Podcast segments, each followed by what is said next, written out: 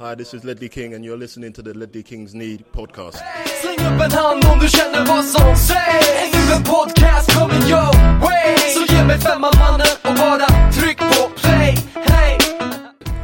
Hej och välkomna till Ledley Kings Knä, Sveriges största och bästa Tottenham-podcast. Avsnitt 17, säsong 2, och idag så blir det Manchester United, Fulham, Sunderland, men också del 2 av Erik Niva-intervjun. Det är det enda ni lyssnar för egentligen. Lyssna vidare. Släng upp en hand om du känner vad som sägs. Nu en podcast coming your way. Så ge mig femma mannen och bara tryck på play. Hej! Ja, idag sitter vi här i tronrummet på ett hotell i Karlstad. Vänsterpodden har gått och blivit överklasspodden, och dagen till ära så har jag med mig Robin Dronsfield. Tjena.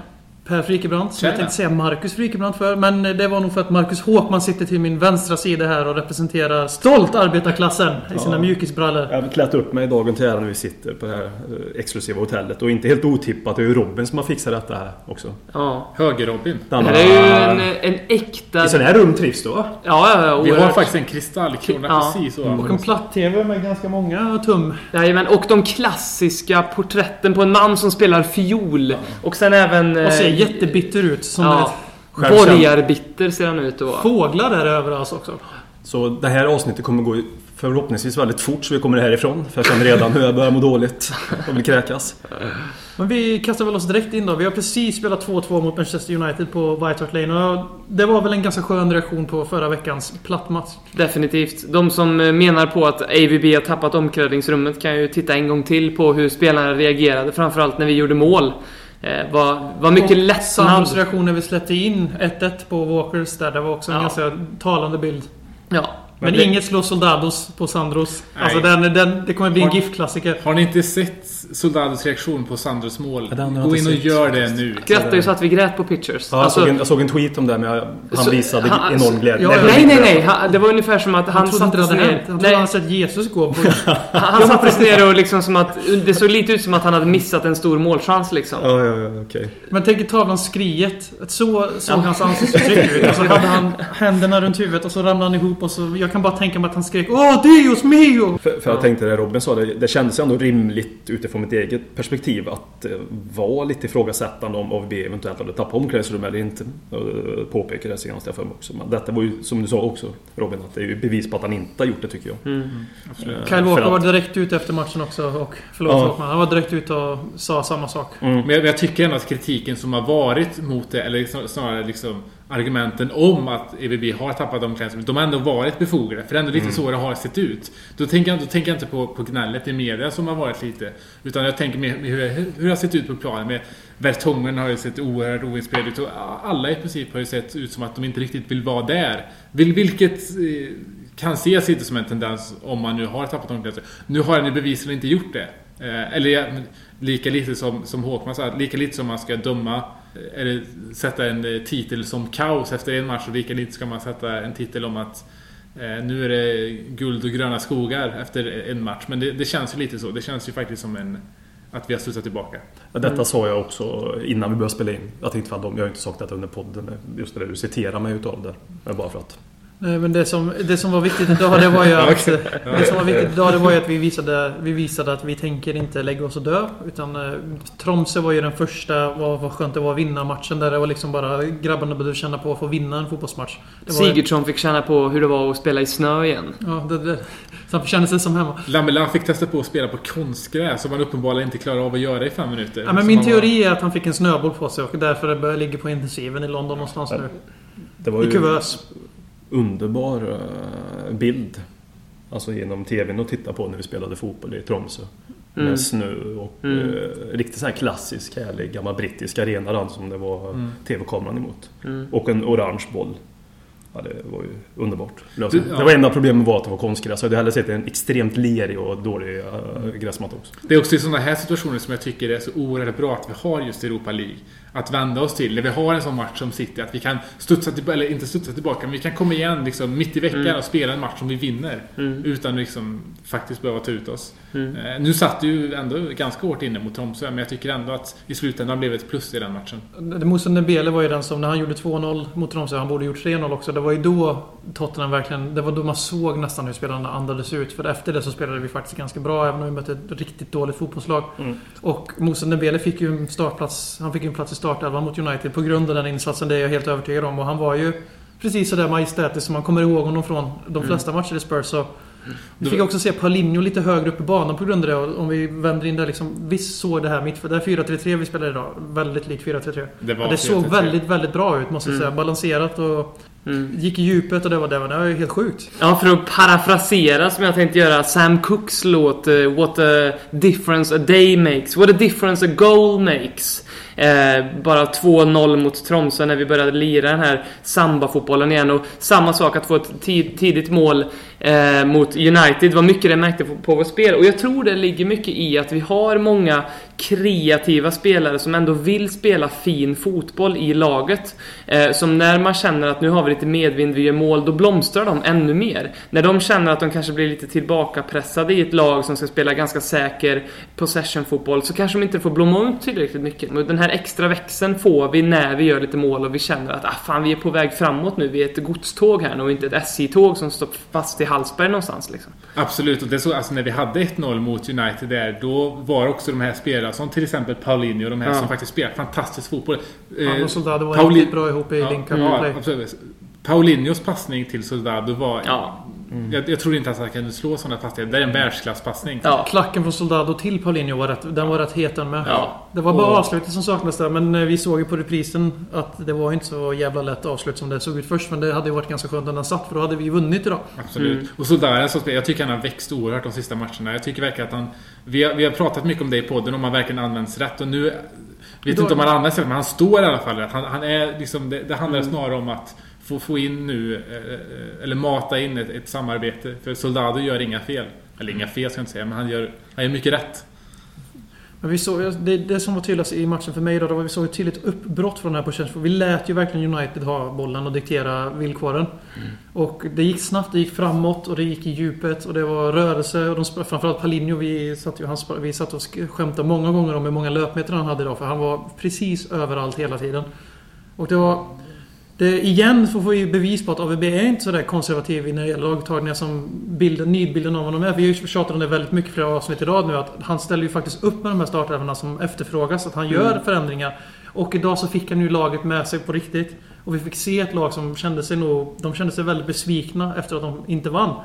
Och det var sista 20 minuterna var det vi som gick efter 3-2-målet, inte United. Det säger allt om dagens match. Det säger väldigt mycket. Och sen så tycker jag också att det här är lite av en seger för AVB, som ställer upp med ett ganska otippat startelva ändå. Ja, väldigt. Och ändå går in och så spelar den här oerhört vackra fotbollen som man gör i första halvlek. Effektiv fotboll. Det som jag tycker är mest intressant, det vi inte riktigt kan få svaret på efter den här matchen, det är om AVB kanske utvärderar sin egen filosofi lite grann, att han inte är så stereotyp i sitt passningsspel, att han även ser att vi kanske måste ha en annan växel, ett snabbare passningsspel, ett mer rakare passningsspel, att han kanske har svalt lite av sin egen stolthet, om det nu är det han har haft fram till dags datum, eller om det bara beror på att vi helt plötsligt gick ut och hade ingenting att förlora. Vi får väl se det längre fram, det tycker jag är väldigt intressant. Och om man nu har kanske då inofficiellt också erkänt att det kanske inte är spel som alltid funkar, det vi har spelat hittills, då växer han också i mina ögon som tränare, om man kan lära sig sina misstag och inte vara så envis. Det är bara så berömt till.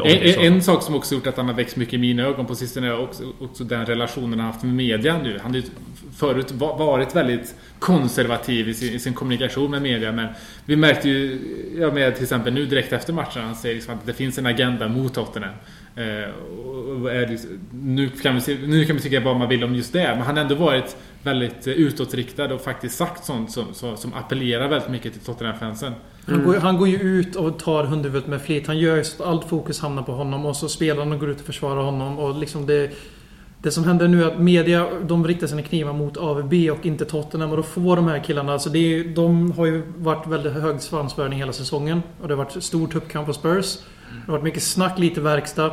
Och vi har, men liksom, det här bilden att vi har köpt ett helt nytt lag som är en helt ny startälva nästan, där alla ska in och spela, väldigt många kreativa spelare som ska in, och alla ska in i laget och alla ska lära känna varandra i olika konstellationer. Vi måste ju testa killarna också, vi kan inte bara köra 11 spelare.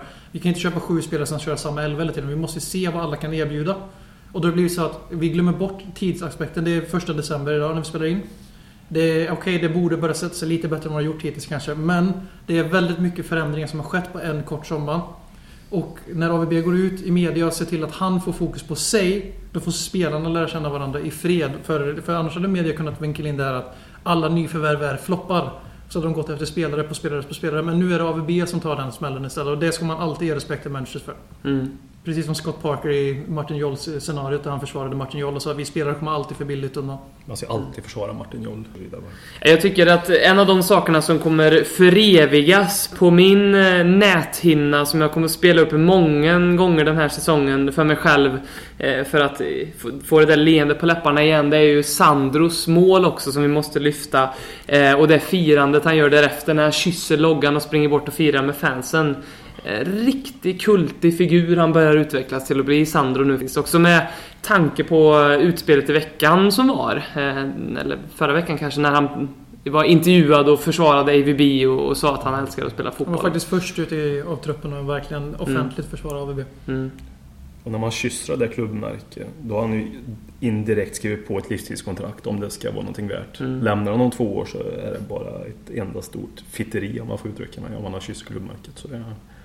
Man ska inte kyssa klubbmärket hur som helst. Det jag gillar med att det är Sandro är väl den enda i dagens trupp förutom Michael Dawson, som jag anser att om han kysser klubbmärket så tror jag lite på det. Mm. Men jag tror inte han kommer spela i Tottenham-karriären ut, men jag hoppas. Han har ju varit i Spurs längre än man tror. Mm. För han kom ju ganska ung och tränade med juniorlaget till och med. Eller januari 09 tror jag han kom. Han kom i ett januarifönster vet jag i alla fall, för international. Ja.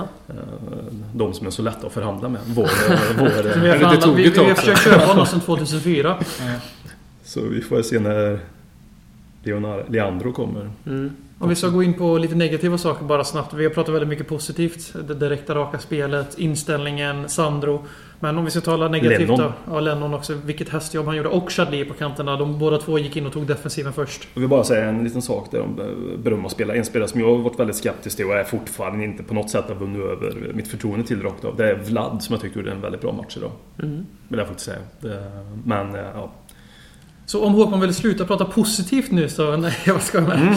Ska vi styra över samtalet till Kyle Walker här nu? Ska vi göra det? Äntligen. Fint mål, frispark. Hyfsad offensiv, men 1-1-målet, det var väl när hans Liverpool pajas. Ja, alltså det är ett fint mål han gör. Samtidigt som den väldigt dålig frispark egentligen. För att den går rakt på mål lågt. Och det egentligen, vi sa ju det, hade den gått i muren hade man bara sagt, vad fan håller han på med? Sen gör han en fin framspelning till Rooney, det gör han ju.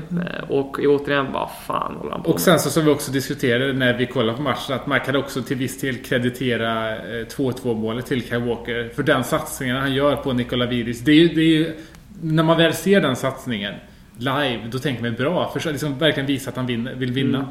Men det är ju inte många smarta ytterbackar som gör den satsningen. För då blir det kontringen och då blir det straffen. Det är en straff som man också kan kritisera Loris för. För i det läget finns det ingen anledning att gå ut. Brad hade aldrig gått ut.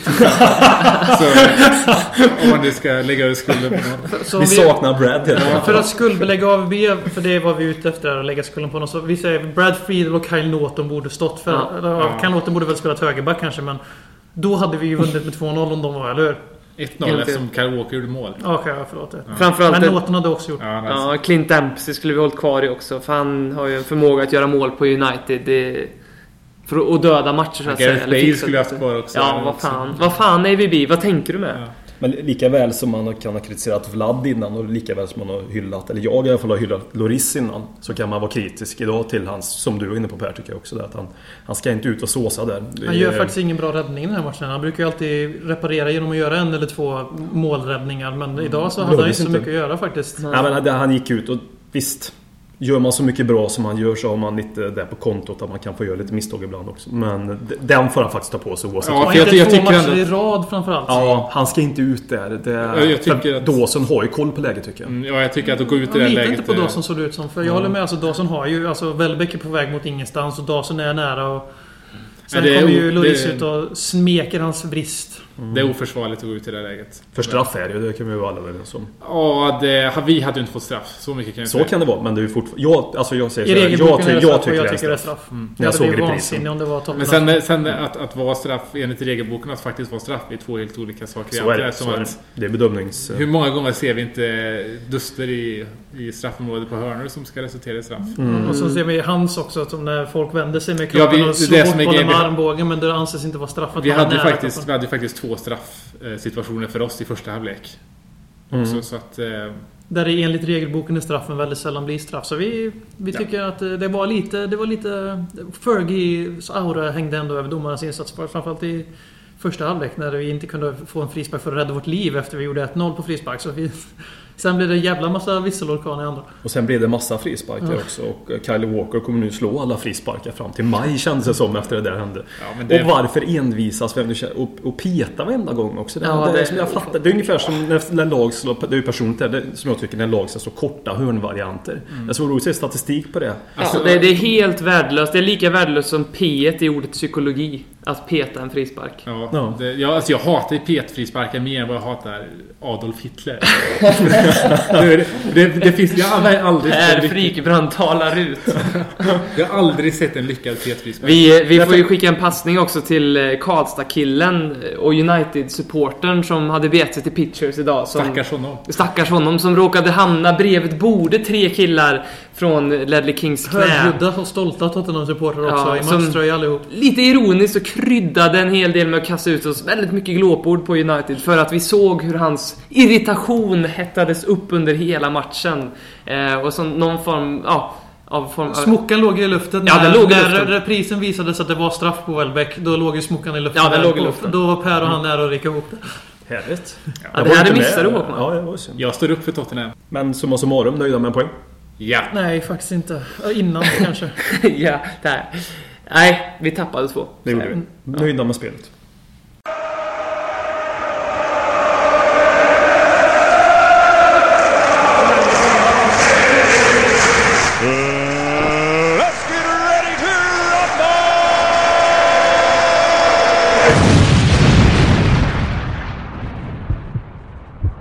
Ja, då går vi över. Vi ska ju ställas mot Martin Jols Fulham och Sunderland den här veckan. Och den här podden kommer komma ut på matchdagen mot Fulham. Så det blir kort matchsnack idag. Men är det inte lite tragiskt att förmodligen kommer Tottenham Hotspur bli det lag som slår in den sista spiken i Martin Jols kista i Fulham? Tudelad känsla inför det här. Martin Jol, he's got no hair, but we don't care. We love Martin Jol. Så är det ju med Spurs-fans. Han har ju en speciell plats i vårt hjärta. Han kostade oss i eller fjol när han tog oss på hemmaplan så. Ja, men han har... Ja, precis. Men han finns ändå där. Och samtidigt då så blir man ju lite inspirerad av att läsa Michael Dawsons...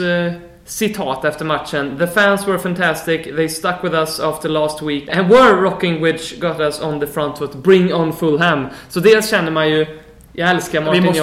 Vi måste jag skiter i hur det ser, vi måste vinna mot Fulham. Det är allt som betyder någonting. Dagens insats inte värd någonting annars. Vi har ju lite samma schema så som Arsenal har haft nu med Cardiff och Hull, att det är liksom, vi har två på pappret ganska enkla lag, men det är bara 6 poäng som gäller. Alltså, om vi ska slå ihop de här matcherna i ett paket så det är ju båda lag ner på nedflyttningsmöd, och det kan man ju se i praktiken. Men jag ser det ju också att Fulham, där de är här och nu, de är riktigt sårbara nu. Riktigt jävla usla. De kan mycket väl vinna mot oss trots det. Medan Sunderland känns ju ändå på uppgång, trots att de ligger på nedflyttning. När jag har sett spelmässigt, jag har sett lite grann med dem, och de har ett annat go, ett annat flow spel, och tror på de gör. Fulham tror inte alls på de gör. Det känns, när vi möter Fulham nu, känns det lite så som när vi mötte Aston Villa i fjol på bortaplan. Ja, det är ett lag som inte alls får det att fungera. Och vi kan torska 1-0, men vi kan också vinna 5-0. Det är den känslan vi har inför Fulham. Och den känslan har jag inte inför Sunderland. För Sunderland, jag tycker väl att de så jävla mycket bättre om inte blivit under på EM. Men de har åtminstone, de har ett go, de tror på det som Håkman är inne på. Men samtidigt är han enligt mig en väldigt naiv människa. Han har inte så mycket förutom det här motivationstricket. Och skulle vi göra en tidig 1-0 på Sunderland, då kan det rinna iväg där också. För de har ändå bara tagit 8 poäng på 13 gånger. Sådär.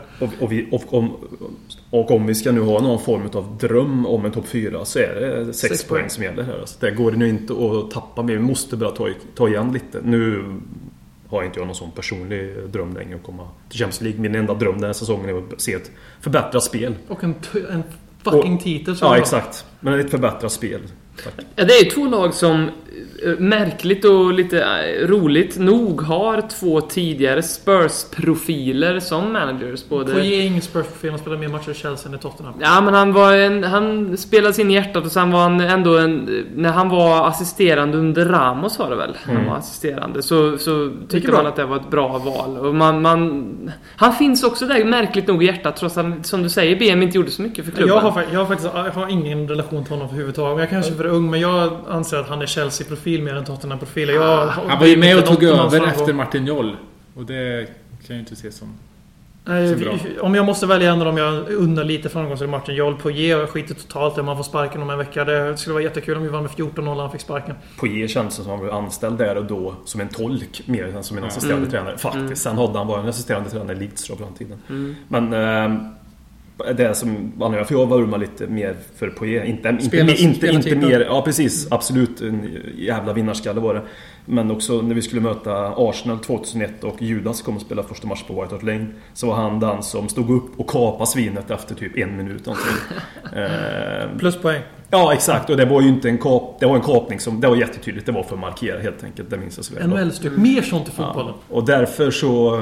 Sånt som vi vill se Dawson göra oftare. Han gled runt rätt så bra idag. Han hade tufft en Welbeck. Kom springa sen Welbeck.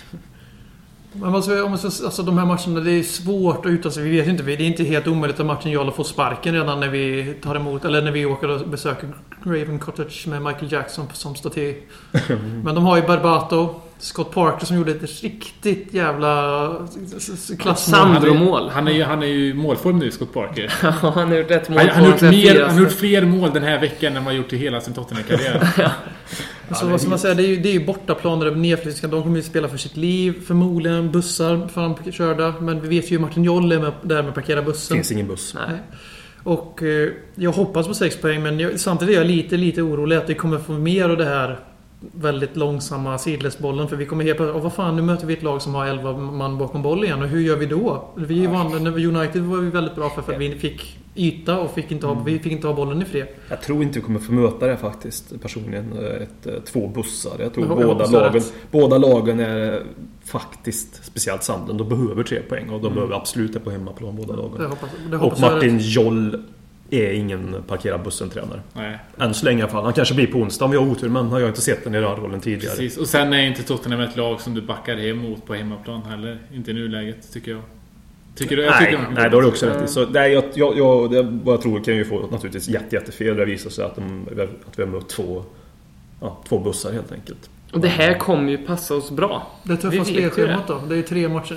I och med dagens match när vi spelar in 1 december så är det 4:e och sen 7:e, så det är 3 matcher på 7 dagar. Det är Premier League, inte världens lättaste liga. Är det någon trupp som ska klara av det, så är det vår trupp. Vi ska ju ha en trupp för det. Jag menar, Chadli fick spela 85 minuter mot United, hans första start sedan 1 september. Och då börjar Townsend och Lamela vara hyfsat färska, och vi har Soldado och vi har Defoe och vi har kommit tillbaka, så det är lite optimism då kanske.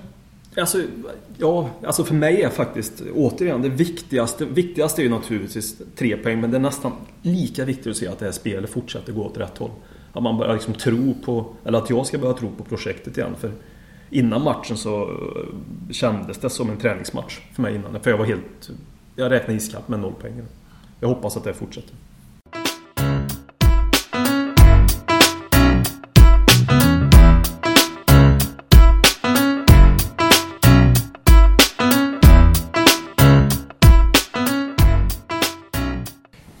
Då har vi kommit fram till den delen av programmet där vi likt gamar äter på era finurliga och härliga frågor som ni skickar in via Twitter, via Facebook, via mail, och vi väntar fortfarande, visserligen en smula otåligt, på det första brevet. Har du fått något än, Håkman? Nej. Darren Anderton, min stora Tottenham-idol, kommer till Stockholm den 7 december, det är om en vecka, i samband med årsmötet för Tottenham Hotspur Support Sweden. Vill man se hur jag ser ut och vill man träffa Alexander BM och prata med honom, så åker man dit helt enkelt. Vi kommer vara där, det har vi väl spikat nu, eller? Och TOSS då, Tottenham Sweden, de finns på Twitter och Facebook också. De skrev senast idag, 1 december när vi spelar in, att man kunde fortfarande anmäla sig som medlem och åka dit. Så kanske gäller det för er också. Ta chansen att träffa en av de största spelarna som någonsin har spelat på White Hart Lane. Kan ju diskuteras, men i alla fall i mina ögon. Tillsammans med Rebro. Frågan också varför han var skadad sin i helvete hela tiden. Jag ska fråga det. Gör det. Ja, jag ska det. Gör det. Ja, jag ska det. Nu kommer frågorna, och första frågan kommer till dig, Per Frikebrand, som för dagen stoltserar en väldigt fin mittbena som du hade på januari-transferfönster din spelningsdagen. Ja, Paulinho har ju hyllat mig för den här frisyren, så att nu har det blivit min nya Tottenham-frisyr. Ja. Varje gång jag går ut på krogen eller någonting och ser en match, så har jag alltid mittbena. Det är bra. Ariniemi har skickat in: vilka mål är topp 3 som Spurs har gjort under eran supportertid? Alltså, mål glömmer man ju tyvärr bort, men jag har alltid gillat mål mot Arsenal, så då får vi ta de snyggaste på senare året. Och tredje plats får jag säga Kyle Walkers, och andra plats Danny Rose. Jag gillar också mål som görs mot United, därför väljer jag på första platsen Mendes från the halfway line. Ett av de snyggaste målen som gjorts i Spurs. Där Roy Carroll var det väl som hämtade bollen 1,5 meter in i målet. Ja. Den var ju inte alls inne. Minnen. Erik Edman bubblar som mål mot Liverpool också. Ja, den var rätt. Hade inte Modric hade någon riktig jävla stänker mot Liverpool också? Det hade han också. Benny med, va? Ja, fast nej, mot Everton. Ja. På efter en hörna. Han nådde mot Liverpool också i en premiärmatch. Det var Basson du tänker på? Ja, men det var samma match som Ben gjorde mål i. Du ser. En riktigt bra fråga från Christian Paulsson, som undrar: vem i Spurs kommer göra mest intryck i VM i Brasilien 2014? Anders Townsend. Hugo Lloris säger det mest intryck. Ja, han kommer vara Frankrikes kapten, Frankrikes viktigaste spelare, och Frankrike kommer förmodligen kunna hoppa sig fram till kanske en semifinal till och med, om det vill så väl. Jag hoppas Capo. Ja. Han är ofta uttagen i franska landslagsgruppen. Nej. Han är nog med i diskussionen, och det är väl ungefär samma läge vi ser på Sandro. Kanske Dawson och Lennon har en bubblare chans här i... För här kommer följdfrågan: vem är den mest oväntat att få åka dit? Det är ju Lennon eller Dawson. Sandro. Townsend på båda. Harry Kane. Sandro lite bubblar som att han... Jag tycker att han ska... Det var given. Herregud, han ska vara given, tycker jag. Jag håller med Frikman. En dunga kanske Sandro kan bli. Sandro kan bli en ny dunga. En dunga. Bra jämförelse. Våran gode vän Apex Triplex frågar: tror ni Benny kommer tillbaka? Eller har han ständigt sena ankomster till träningarna retat ABB ett steg för mycket? Frågar då Rys Ifans lookaliken FX Triplex. Vad säger ni? Han är rökt. Sen om det är rätt eller fel orkar jag inte gå in på igen, men han är körd. Han är körd så länge ABB är kvar. Vi kan också säga att Niva gärna ser att han är körd. Ja. Det var inte roligt att höra. Men Danny Rose är ju tillbaka nu inom 2 veckor, så... Ja, jo. Jag såg ju den Rose idag, så nu honom på... Han var med på TV, man såg han där i bakgrunden, så han lever trots allt. Han Steward-tröja kommer över någonstans. Det är lite roligt faktiskt med Danny Rose, att ingen vet vad... Är det någon som vet? Ja, Missing People vet. Ja, men det är ju sensationellt att det har varit helt tyst om honom. Alltså, det var ju rykten om att han hade ett brott i tån eller något sånt där, när han blev skadad. Men det såg ju läkarna och AVB, som är deras språkrör, såg ju att nej, han är tillbaka inom en vecka. Sen dess har det gått en jävla lång vecka, och nu är det 2 veckor kvar. Varför har man inte kunnat bekräfta det i sådana fall, ifall det var brutet tån? Det är ju inte Gareth Bale precis som är skadad, som man måste mörka med, utan det är våran halvdana vänsterback som vi mörkar skadad på. Så jag undrar, det kan vara personliga skäl. Vi kommer vi aldrig få veta, men det känns ju... Det känns som det borde vara. Vi snackar 6-7 veckor liksom nu. Skicka ner Janne Josefsson och reda på det där, tycker jag, för det är värt ett onsdagsprogram. Ja. Det var alla frågor för den här gången. Fortsätt att spamma oss med era tankar. Matcherna kommer vi alltid att dissekera i detalj, men allt som är Tottenham-relaterat och därtill som ni undrar över eller som ni skulle vilja höra oss prata om, skicka in det. Och kommer ni förbi Karlstad, så slå en signal, skicka ett sms, skriv en tweet, så kanske ni får sitta här runt bordet och snacka med oss någon gång också, såklart. Ni är alltid alla välkomna. Vad är det dags för nu, BM? Ja, det är dags för del 2 av Erik Niva-intervjun, och det är väl därför ni lyssnade, så vi hoppar väl direkt in i den, tycker jag.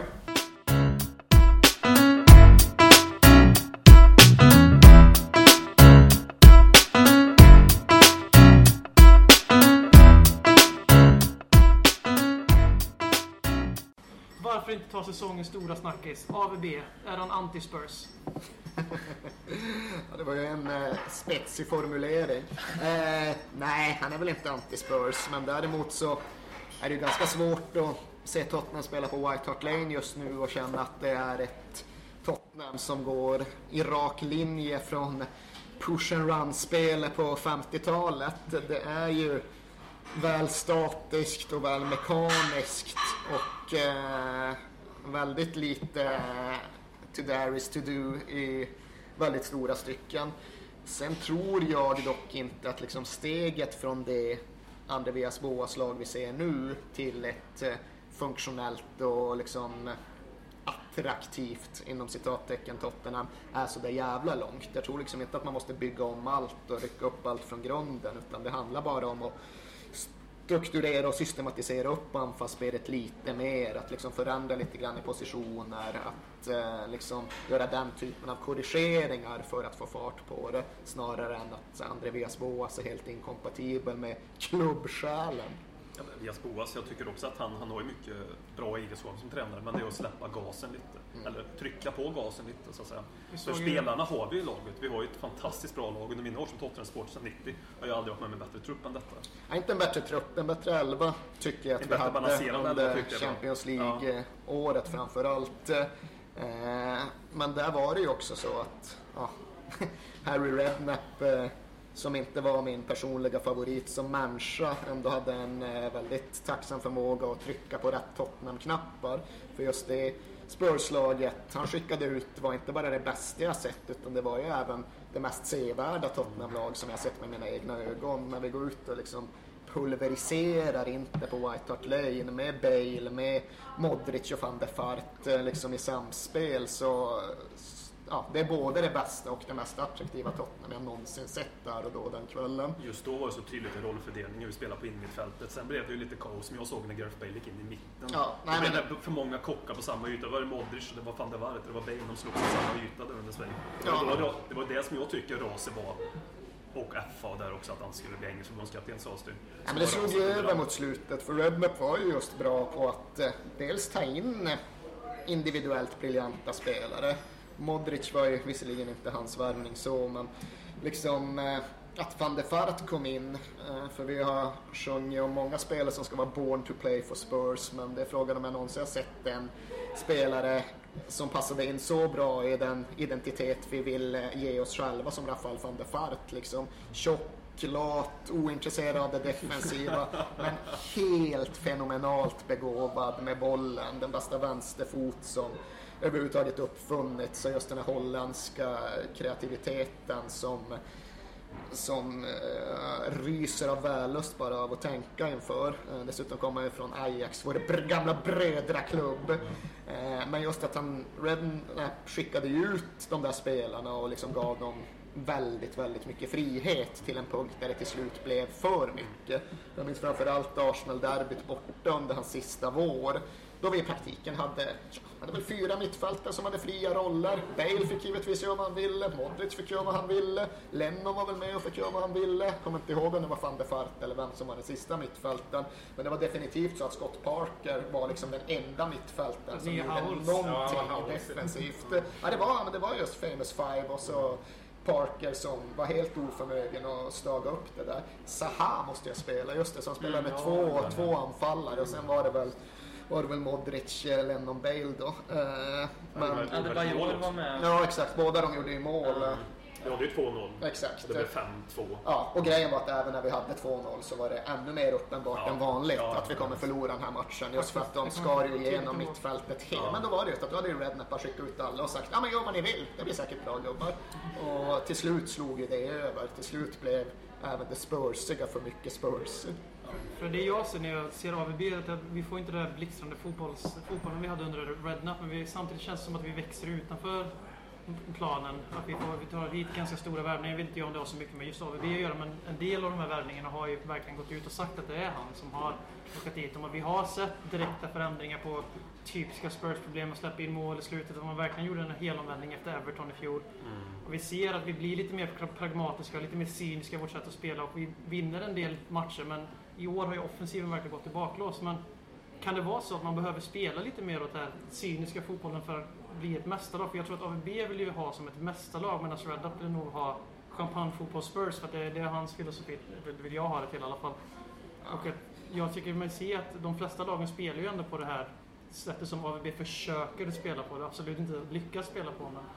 Men det är ju absolut så att alla toppkandidater i England har anpassat sig efter någon form av mer realistisk fotbollssyn. Liksom. Det är ju inte så att det finns några topplag, vare sig de är Spurs eller Man United under Moyes eller Everton under Martinez eller vilka man nu än kan komma att tänka på, som bara går ut och kör på det sättet. Och det kan jag tycka är lite sorgligt utifrån liksom någon form av större synsätt där man just vill ha en engelsk liga som spelas med öppna spjäll och full fart och det högsta tempot som finns i fotbolls i Europa.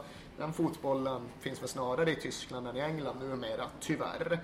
Ja, säsongens andra stora samtalsämne, eller smältdegel som vi kallar det här, är ju ordet jid-ordet då, som vi använder i Tottenham, Jid Army och så vidare. Och vi har ju redan haft ett avsnitt där vi diskuterar vad vi tycker är rätt och fel och inte, hur det ska användas, om det ska användas. Och vi tänkte, när vi ändå har en så stor Spurs-profil här på plats, så tänkte jag att du kanske skulle få väga in. Härligt. Alltså det är klart, det är ingen okomplicerad diskussion, det vore ju dumt att påstå. Men för mig handlar både den här och många liknande diskussioner någonstans om var problemformuleringen ligger. Jag skulle ju aldrig liksom hävda min egen rätt att använda ordet svarting, eftersom att det inte är upp till mig att avgöra ifall det är lämpligt eller inte. Det är de som utsätts för det som har rätten att bedöma lämpligheten i det. Grejen med hela liksom jid-diskussionen i England är att jag inte upplever det som att det är judar från norra London som har sagt sig ha några problem med det. David Baddiel som har drivit det är väl visserligen av judisk börd, men Chelsea-supporter, vilket man kan lägga hur stor vikt man nu vill vid. Men min uppriktiga uppfattning och min uppriktiga bild av det hela är att egentligen alla som har en känsla av hur det används i och runt Tottenham, alla liksom personer faktiskt som jag överhuvudtaget har hört yttra sig av judisk börd från norra London inser att det här är någonting positivt och någonting inkluderande, och det är någonting som snarare minskar sprickor och splittringar i de stadsdelarna som ökar det. Och till och med premiärministern David Cameron, som man ju kan tycka väldigt mycket om annars, var ju ute och pratade i den här linjen. Så för mig är det liksom en fråga om att skulle Tottenham-fansen själva, skulle de med judisk bakgrund i och runt Tottenham börja säga att de är obekväma med det här, att de tycker att det landar fel, att det används på fel sätt och av fel anledningar, då skulle jag sluta imorgon. Men att det har blivit den här formen av liksom externa kampanjer där folk som inte är direkt berörda yttrar sig, det har känts kontraproduktivt och bakvänt för mig. Hur är du som supporter på White Hart Lane? Är du skönsjungande på Southlower? Eller? Alltså East Lower är min läktare i grund och botten. Sen händer det att jag hamnar på andra sektioner ibland ändå, beroende lite på vilka jag går med och sådär. Jag var på Park Lane senast i anslutning till Arsenal-matchen i våras, och det är en bra match att stå där på. Men East Lower, lite söder om mittcirkeln, det är min plats på White Hart Lane, och det beror lite på. Det är också en diskussion som har varit intensiv under hösten, den kring atmosfären på arenan, och det är ju sannolikt inte så att hela East Lower engagerar sig sångmässigt i varje moment av varje hemmamatch, men när det är lite större match och när det sjungs ordentligt där, så är jag definitivt jag ska inte säga en av de första att stämma in, men instämmer jag. Mm. När vi snackar om skönsjungande på Park Lane som du var inne på där, hur ser du på AVBs kommentarer om just den kanske nedåtgående stämningen på White Hart Lane och att det som lite påverkar lagets prestationer? Ja, alltså jag tycker väl att man som sann medial företrädare ska börja med att se citaten för vad de var och se hela dem i sitt rätta sammanhang. om man lyssnar på det han totalt sett säger, när han liksom betonar att bortastödet är fantastiskt, att han generellt sett inte har några problem med Tottenham-supporterna, så tycker jag att han har helt rätt i den underformulerande kritik som man sedan kommer med. Ibland är inte stämningen på White Hart Lane bra alls numera. Ibland är det tyst, ibland är det lite den här känslan av att en kräsen publik kräver väldigt mycket väldigt snabbt. Men det är ju sannoliken inte ett unikt Tottenham-problem, utan det är ju ett väldigt tydligt och väldigt generellt Premier League-problem. Och om något så tycker väl jag att White Hart Lane alltjämt är en av de arenor där det kan bli riktigt, riktigt bra stämning förhållandevis ofta, till skillnad från många andra av de arenor som de lite större klubbarna spelar på. Det är ju mer ett engelskt problem än ett Tottenham-problem. Det är det här med arenastämningen runt matchen. Jag har varit på Upton Park en gång och då, den matchen var det inte speciellt bra. Och där finns det ju en bild som jag uppfattar att utåt sett att det ska vara så väldigt bra stämning och galet i 80 minuter nästan. Alltså det finns ju även nu med en generell bild av att men ifall man åker till Stoke då är det jävlar i mig besinningslöst tryck i 90 minuter, och det är det inte heller. Det finns ingen Premier League-arena som har det så, tyvärr. Crystal Palace är det närmsta man kommer, och det är ju för att de har liksom infört någon ganska oengelsk ultrasgrej med sina Homestay Fanatics och så vidare, och det är väl egentligen inte den läktarkultur som jag känner starkast för och identifierar mig mest med. Jag tycker gärna att de engelska kortsidorna ska vara som engelska kortsidor alltid har varit, men samtidigt föredrar jag definitivt den grejen framför den här apatiska tystnaden som tyvärr har lagt sig över så stora delar av så många matcher på Premier League-arenorna. Man får hoppas på det här med safe standing, att det ska bli någonting. Jag tror inte att det kommer bli någonting personligen, men man kan ju hoppas att det... Ja, men jag har ju just gått till den punkten att från att ha varit väldigt traditionalistiskt och just tyckt att läktarna ska funka så som de alltid har funkat, så välkomnar egentligen alla sorters förändring. Ultrasgrupper, absolut. Singing sections, bring them on. Som det ser safe standing, liksom. Helt klart. Jag tror att i stort sett så skulle all förändring och all förbättring, eller i stort sett skulle all förändring vara förbättring, för alltså mycket sämre stämning än det är just nu på Premier League-arenorna, det tror jag inte det kommer bli. Jag tror faktiskt att det finns så pass många som vill ha en förändring i så pass hög utsträckning att det kommer bli en positiv utveckling under de närmsta åren. Och så kände jag inte för några år sedan, men nu tycker jag ändå att det börjar spira, det börjar diskuteras, debatteras och ta initiativ för en förändring. Och när man pratar om just vrångbilder och förenklingar, så är det ju även här så att analysen ofta släpar efter lite grann, för nu refereras det ofta till de engelska arenorna som har blivit helt steriliserade, och där finns minsann ingen arbetarklass längre kvar, utan nu är det bara The Prawn Sandwich Brigade som finns där. Det är ju återigen en väldigt förenklad analys som helt enkelt inte är giltig, även om den hade sin poäng när den först kom. För visst har Premier League-läktarna förändrats och kanske framförallt föråldrats, men det är ju alltjämt så att de allra flesta som går på de där matcherna tillhör den traditionella engelska fotbollspubliken. De har inte ersatts av räkmaxätare och japanska turister. Visst, det finns sådana inslag också. De är fler och större på de stora arenorna. Men den generella Premier League-skådaren, det är ju samma snubbe som stod där även när ståplatserna fanns 1988. Det är sådana som önskar att stämningen vore bättre. Och därför tror jag väl någonstans att när nu motståndet har börjat organisera sig i lite högre utsträckning, så kommer det bli en positiv förändring. Det finns en brittisk podcast, The Fighting Cock, som har gjort en 1882-rörelse som var på Europa League-matcherna och så lite elitmatcher och sånt där. Ungdomsmatcher, så med dojorna, prylarna och allt det där.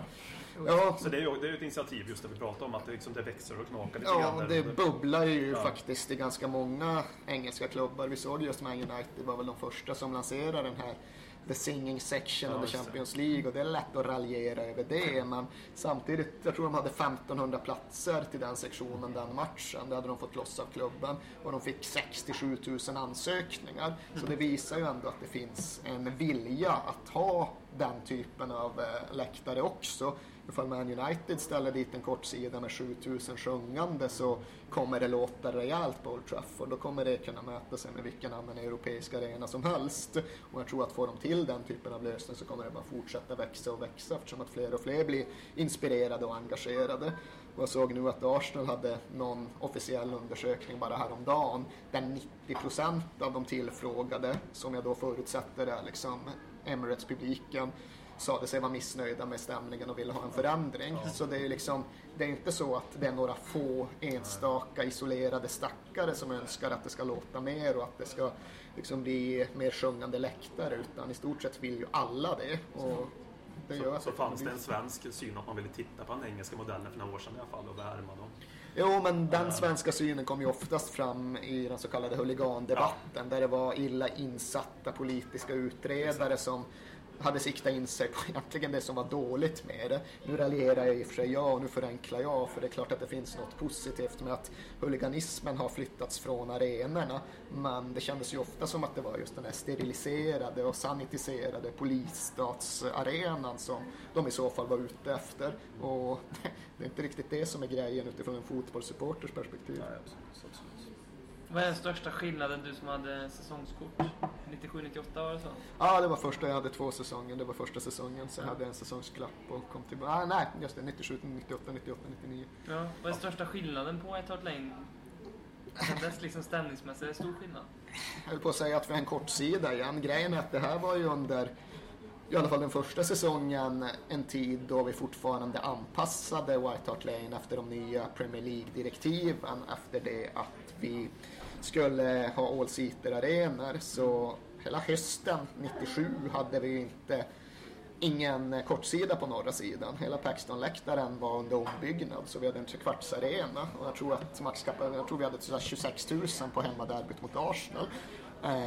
Och själva stämningen var inte markant bättre än den var idag. Det kan jag inte påstå generellt sett. Den förändringen, brytpunkten, den kom ju just i anslutning till Premier League-lanseringen och till ståplatsernas frånfälle i början av 90-talet. Jag hann gå några gånger när vi hade gamla shelfside, alltså ståplatsen på Östra på White Hart Lane. Om man ska jämföra det med det så är det en helt annan grej. Det går liksom inte att säga någonting om. Det var ett helt annat tryck då. Men det är just i skarven mellan 80 och 90-talet.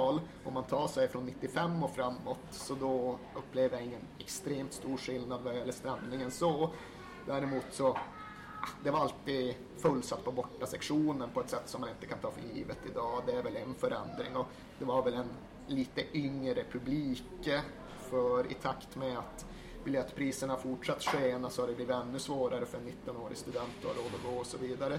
Men det är inte så att den stora förändringen har skett på 2000-talet, utan den stora förändringen skedde under 90-talet, absolut. När det snickrades om på arenorna där. Exakt. Du som har varit där och känt på det, hur upplever du att rivaliteten är mellan North London-klubbarna? Den är stark. Det är liksom inte Fenerbahce och Galatasaray, eller det är inte Celtic och Rangers, men det har ju också att göra med att det inte finns några så här självklara skiljelinjer. Man kan ju liksom inte bilda sig att det ena är arbetarnas lag och det andra inte är, eller att det finns några så här politiska eller religiösa eller etniska förtecken, utan det är ju rätt mycket same kind of people som håller både på Tottenham och Arsenal. Säger man något annat så lurar man nog sig själv, utan det som finns i grunden är ju hela det här liksom North South London-prylen, att ja, det här var minsann vårt territorium en gång i tiden, och nu ska dessa inkräktare komma hit och göra anspråk på det.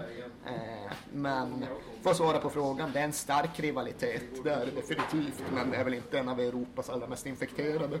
Det är hatkärlek snarare än rent och skärt hat som man kan se mellan vissa lag, som då är det ju hat. Ja, alltså jag tror i och för sig att hatkärlek är nog ett ord som nästan ingen skulle använda, eftersom att de inte kan sympatisera med kärleksbiten av det, men det är ju liksom inte det här. Det är inte det här blodiga upplopp. Exakt. Folk dör ju inte på derbyn i norra London längre. Det hände väl att de gjorde det på 70- och 80-talen, men då hade det ju egentligen bara med huliganism att göra snarare än just några andra sorters undertoner. Man kan inte våra egna rötter här i Sverige. Det är många som anser att man får inte tycka illa om Arsenal och Chelsea och så vidare, på samma sätt som de gör i norra London och England, för att man inte har någon lokal förankring. Och du har ju både varit i norra London och haft lokal förankring och bor i Sverige nu. Anser du att är det någonting du håller med om? Att om man är svensk supporter så ska man inte hata Arsenal för att man har ingen geografisk anledning att hata dem? Alltså jag förstår åsikten att man ska stötta sin lokala fotbollsklubb i första hand. Och jag sympatiserar intellektuellt med den. I mitt eget fall så var det ju så att ja, jag hade ingen lokalklubb. När jag växte upp var den närmsta allsvenska arenan 130 mil bort. Och det visades ingen svensk fotboll på tv. Så när jag var 13 och började åka till Stockholm kanske jag hade sett AIK 4 gånger i mitt liv. Men jag hade sett Tottenham 40 gånger i mitt liv. Så på så sätt kan jag ju liksom få ihop det resonemanget och liksom få det att funka rent rationellt. Men alldeles oberoende av det så återkommer jag till det här att jag tror inte att fotbollssupporterskap generellt sett är rationellt. Jag tror inte det är intellektuellt baserat i första hand utan det utgår från känslor och från det ologiska på ett sätt som man inte ska behöva rättfärdiga. Och ifall man bor i Sverige och håller på Tottenham så kan man väl tycka att ja, men det har ingen geografisk förankring. Nej, men återigen, det är inte på dem grunderna man väljer / tilldelas / fastnar i en fotbollsklubb. Det är på andra grunder. Avrunda lite med lite lättsammare frågor kanske om det är någon som har något. Jag vill gärna fråga hur det är att sitta i Viasat-studion och titta på Tottenham för jag har sett på matcher med Arsenal-supporter och det hände en gång sen så var det slut på att kolla på match med någon som är på Arsenal. Hur kändes det då när vi specifikt Arsenal vi vände den klassiska matchen? Så det är nu fast det var 2 år sedan bara 2-0 till 3-2 i halvtid, 2-0 i halvtid. Jag satt med en kompis då bara inte för att ta spotlight men då satt med en kompis. Ja, det är inte han suttit och stängt av tvn tror jag. Du satt där och såg och kollade på. Du kändes det då? Jag gillar generellt inte att se fotbollsmatcher på tv med andra människor. Jag vill absolut helst se det bland andra människor på arenan. Men när man ska titta på tv, jag gillar inte alls det här med att gå på sportbar eller så. Jag gillar egentligen inte att sitta hemma hos någon annan heller. För man har alltid olika engagemangsnivåer. Antingen bryr man sig jättemycket, i synnerhet om det är Spurs. Då vill man liksom inte prata om en massa oväsentligheter. Den andra kanske liksom bryr sig lite mindre och vill sitta och småprata. Gillar bara inte grejen. Sen själva den studiosaken förändrar ju det hela ytterligare. Jag har inga problem att kolla själva matcherna liksom. För det är ju fotbollsintresserade människor man tittar med. Och de har förståelse för att jag känner som jag känner och liksom kan förhålla sig till det på ett bra sätt. Sen är det klart att när det blir som allra mest känslostormande så kan det ibland vara lite segt att förväntas ju tv omedelbart efter. Den där Arsenal-matchen var ju svår på ett sätt för att jag vet hur det känns när skon sitter på andra foten. Liksom. Jag vet att när man har förlorat derby på ett dramatiskt sätt där man inte är skitsugen på att se någon sympatisör för en annan klubben sitta och garva i rutan framför en. Så då får man ju någonstans tona ner lite grann och någon form av respekt. Däremot så var väl det allra svåraste den Man City-matchen som du nämnde tidigare som jag allt refererar till som en så är verkligen vägvalsmatch för hela klubben. Jag tror att vi hade var det en annan punkt nu ifall vi hade vunnit den. Och då var det verkligen så att allt det hände på stopptid. Det får missa på stopptid, sen Ledleys feltajmade tackling som i praktiken var slutet för Ledley och sen Balotellis straffmål i 95. Och så till studion på det. Och liksom då var reaktionstiden, omställningstiden var lite väl kort kan jag känna. Då är det liksom svårt att bara gå direkt in i något annat mode. För man hade börjat tillåta sig själv, eller jag hade börjat tillåta mig själv att tänka nästan lite grann. Kanske kan vara med där uppe och vara med och kämpa om en titel eventuellt. Ja, titel tänkte jag aldrig, men jag tror att hade vi vunnit den där matchen så hade vi nog gått i Champions League även den säsongen. Och det var lite större skor bara. Ja, börja löpningen lite. Han förväntas vara i fucking goalgetter, Cedo. Det är det enda sättet bollen kan komma på. Det blir bara tajmade Defoe. Jag vet att folk ibland tycker det är Bales fel. Det tycker jag absolut inte. Han gör exakt rätt. Det är bara Defoe som ska tajma det annorlunda. Men det är väl det enda. Sen tycker inte jag att det är hela världen ifall en person har sympatier i en studio. Jag tycker inte det är hela världen ifall en person har känslor i relation till en match i en fotbollsstudio. Jag tycker det är okej att en Tottenham eller en Arsenal eller en Man United-supporter är lite deppig efter den typen av förlust. Jag accepterar däremot att det kanske inte är just någon poäng att att triumfera och liksom verka överglad vid en seger, det är mycket mer provocerande, både för mig och för många andra. Och jag har dessutom faktiskt slutat säga vi om Tottenham i TV, vilket är ett medvetet beslut bara för att det är starkt, det är automatiskt när jag pratar om Tottenham att det blir vi. Ja, men jag säger vi till vardags, i mitt dagligt tal säger jag vi, jag gjorde det från början, men jag kände att det liksom det kom ut på ett konstigt sätt, så där har jag faktiskt gjort ett medvetet val och liksom sluta använda det. Men det är bara just gentemot att det kan vara lite väl provocerande mot tittare med andra sympatier. Jag har en liten svår fråga kanske, och lite mer okonventionell mot det. Jag vet ju din punkbakgrund liksom. Om Tottenham vore ett punkband, vilket punkband i historien skulle vi vara då? Vi skulle ju vara något av jag höll på att säga Sex Pistols, men alltså det jag är ute efter när jag säger det är att vi skulle ju vara ett punkband med en sorts yta som jag ska inte säga att vi inte hade kunnat bära upp den, men det var ju liksom Sex Pistols skulle framstå som de här oerhört nihilistiska och destruktiva anarkisterna, men i själva verket var flera av dem väldigt väl anpassade medelklassungar från konstskolan. Det är den grejen, det är den saken jag är ute efter när jag pratar om Tottenham som punkband, i och med att vi just har den där auran som ibland kan vara lite mer aristokratisk än man intellektuellt sett skulle önska. Mm. Och med de orden så tackar vi Erik Niva för hans deltagande i Ledley Kings Knä, tycker jag. Tack så mycket. Tack själva. Dags att hämta hem det ännu en gång, för jo, du vet ju hur det slutar varje gång vinden vänder om. Det spelar väl ingen roll, håller du finger långt, alla de minne får, de är ett minne blått. Det här är ingen blå grej som rent spontant blir omtalat på något omslag som Heidi Montage eller Spencer Pratt. Är nog den endaste svenska MC'n som har en känsla för rap, så hey, släng upp en hand om du känner vad som sägs. Är nu en podcast kommer your way, så ge mig femma mannen och bara tryck på play. Hey, hey, släng upp en hand om du känner vad som sägs. Är nu en podcast kommer your way, så ge mig femma mannen.